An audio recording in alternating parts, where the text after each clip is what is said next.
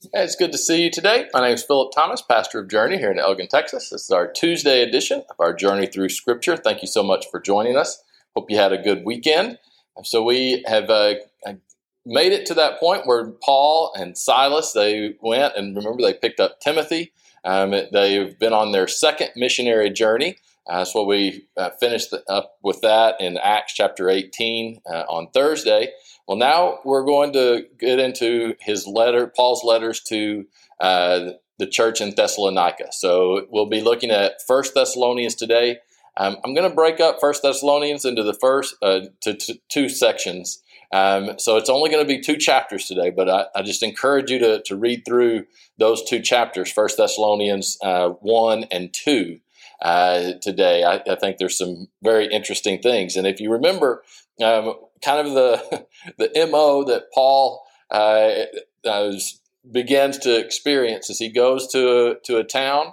He goes to the synagogue. He engages with um, believers of, di- of different different types of believers. There's uh, Jews, there are Gentiles who are going to the synagogue. There's different mixtures, um, and some believe, but most do not. And uh, and especially he starts to run into major issues uh, with uh, the the Jews in those areas. And again, this is this is understandable. Um, they they did not believe that Jesus was the true Messiah, and so they were pushing back. In their mind, they believed that this was blasphemy um, against God. And uh, and so it's it's a contentious time, and so it's, it's understandable why there would be these these problems. Um, but it's it's very difficult, and Paul, you can tell, is getting very frustrated, and he basically says, "You know what? I'm just going to the Gentiles uh, from now on."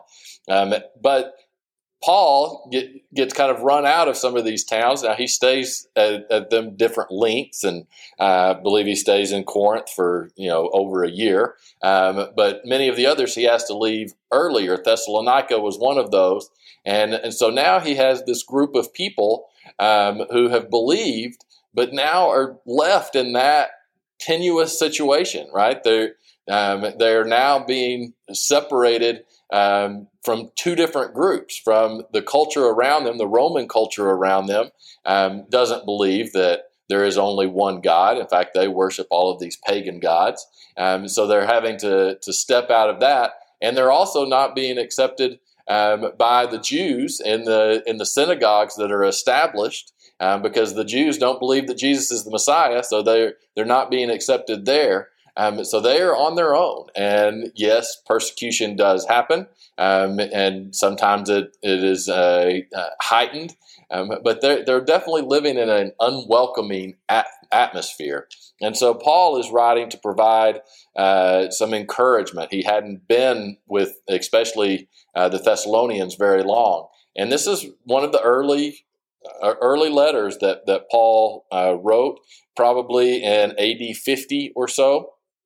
And so he's he's writing, he's he's expressing joy, he's encouraging them, he's he's uh, telling them to to remain steadfast, uh, to persevere, um, and and then he also has some teaching. But uh, so the first two chapters, I encourage you to to read those. That's kind of the introduction uh, and Paul is really lays the, out the picture uh, of what the people are enduring. Um, and it, he uh, talks about there in chapter 1 we give thanks uh, to God always for you, making mention of you in our prayers, remembering without ceasing the work of your faith, patience of hope in our Lord Jesus Christ in the sight of God the Father, knowing, uh, beloved brother, your election by God um, that that would be very interesting because I, am sure they were hearing from the Jews that they were not part of the elect. Right, the Jewish people they they had a special bond with God. Right, God had called them out, uh, had chosen them, um, and now we see that through Christ. Uh, we too are part of uh, God's chosen. Um, and so, Paul, using that word, your election by God, uh, has a, a, lot of meaning there. Uh, it says, For our gospel did not come to you in word only, but also in power and in the Holy Spirit and in much assurance, as you know what kind of men we were among you for your sake. Now, what, what is that saying? Well, the gospel message, if it is just words, that make us feel good, words that sound good at the time, um, you're not going to hold on to those words in the midst of persecution if it's words alone.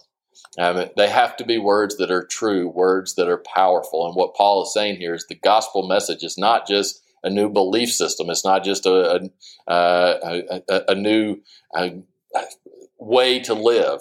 Um, it just you know like other ways to live. It is something different. There is power behind it. It is fueled by the Holy Spirit, um, and uh, that is what will give them strength to endure. Um, is that the gospel message is living? It is it is the the Holy Spirit present within us. It says, uh, verse six. You became followers of us and, and of the Lord, having received the word and is in much affliction. Um, so they knew that they that this was not going to be easy. Um, with joy of the Holy Spirit, so that you became examples uh, in all of Macedonia. Um, and so now he says, Your faith toward God has gone out, so that we do not need to say anything. For for they themselves declare concerning us, this verse 9, for they themselves declare concerning us what manner of entry we had to you, and how you turned to God from idols to serve the living and the true God. Right? So so their lives changed. People saw it wasn't just what they, that they were proclaiming something different. Their lives changed. They quit worshiping the idols uh, and they began to worship the one true God. And then we see in uh, um, chapter 2, um, Paul talks about how they lived, that it, that it was important that they saw that, that Paul and Silas and his companions, how they treated them. Uh, again, that they were living a different lifestyle um, because of the life changing power of the gospel message. Um, verse 4 But as we have been approved by God to be entrusted with the gospel, even so we speak, not as pleasing men but God who tests our hearts. For neither at any time did we use flattering words, as you know, nor a cloak for covetousness. God is witness. So, what is he saying that? He's like, we didn't use manip- manipulate you into this. We are not a cult. A cult manipulates uh, with with words that people want to hear, and it draws them in and ensnares them. They they that was not the message that they were presenting. They were presenting the message that came from God. They weren't telling the people what they wanted to hear. And, and that was obvious because many people did not follow. Um, many people completely rejected uh, what they said, uh, but they were not going to just um, bend to do what was popular, to do what um, people wanted to hear. Um, I think that's that's important for us today that uh, that our churches um, that we don't um, fall to the temptation of just preaching to, to reach the masses and, and to be accepted by the masses, right? Um, we need to make sure we're preaching the truth. And, and sometimes that d- does not appeal to everyone. Now, we need to do that truth. We need to do it respectfully and in love. Um, and Paul kind of he talks about that. He says, "Man, we we we loved you, we encouraged you, we were there, but we we told you what was right and what was wrong. So it continues. Uh, it says, uh, verse 11, as you know, how we exhorted and comforted and charged every one of you as a father does his own children, that you would walk worthy of God who calls you into his own kingdom and glory. Right? So they, they didn't pretend, they didn't uh, hold any punches, uh, but that they, but yet they were encouraging to them. Then he talks about their conversion. Uh, again, this is still chapter chapter two. For this reason, this is verse 13, we thank God without ceasing, because when you received the word of God, which you heard from us, you welcomed it not as the word of men. This is and this is really important. Not as the word of men, but as it is in truth, the word of God, which also effectively works in you who believe. Now, this is so important. Um, because we live in a time where we're struggling with what is truth and there is no truth and there are many christians who say well you know there's there, there's you know i believe that this is true but there could be other truths and things like that out there. Um, no there's only one truth. Um, and and we can debate about what what it is. Um, but if the gospel message is true that means other messages are not and what what this is saying here is that the uh, believers there in Thessalonica, they did not hear the words of men, which that would just be another truth, just added on to the to the other claims that are out there. All the other pagan religions that were making similar claims, they would be in the same boat if these were words from men. It would just be one of many religions. But they heard it for what it was, for what it is true as the Word of God.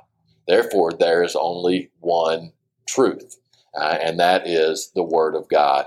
Um, that is going to become more and more unpopular to say. Um, and again, we can do this with respect, and we can do this uh, in a, a, not in a hateful way. Um, but there is only one truth, if you believe that there are multiple truths, then you are going back to a to a pagan society that sees all religions as equally valid, equally acceptable, which naturally means there's multiple truths. Um, that is not true, um, and that I'm I'm banking my eternal security on that. Um, it is, it, but it, it is difficult, and Paul knows that it's difficult, and so he's recognizing and encouraging them, hey, y'all, this is this is a tough stance that you're taking. Um, but look at what you've done, that you have believed in the true word of God. Um, and then he acknowledges their suffering. He says, uh, verse 14, when you became imitators of the churches of God, uh, which are in Judea in Christ Jesus, for you also suffered the same things from your own countrymen, just as they did from the Judeans who killed both the Lord Jesus and their own prophets and have persecuted us and they do not please God uh, and are contrary to all men, forbidding us to speak to the Gentiles that they may be saved. So he's saying, I know that you have now jumped into something that is much more difficult um, and that is going to, to cause division, unfortunately. But hold on to what is true. Um, he, uh, he ends by saying, verse 17, But we, brethren, having been taken away from you for a short time in your presence, not in heart, endeavored more eagerly to see your face. Therefore, we wanted to come to you, um, even I, Paul, time and again, but Satan hindered us. See, Paul recognizes this is a spiritual battle. He knows that Satan is working against the things of God. For what is our hope, or joy, or crown of rejoicing? Is it not even you in the presence of our Lord Jesus Christ at his coming? For you are our glory and joy. Right? He's just, again, going over the top, trying to remind them of how special that they are and that they glory and rejoice uh, in them, knowing that they um, are now part of the kingdom of God.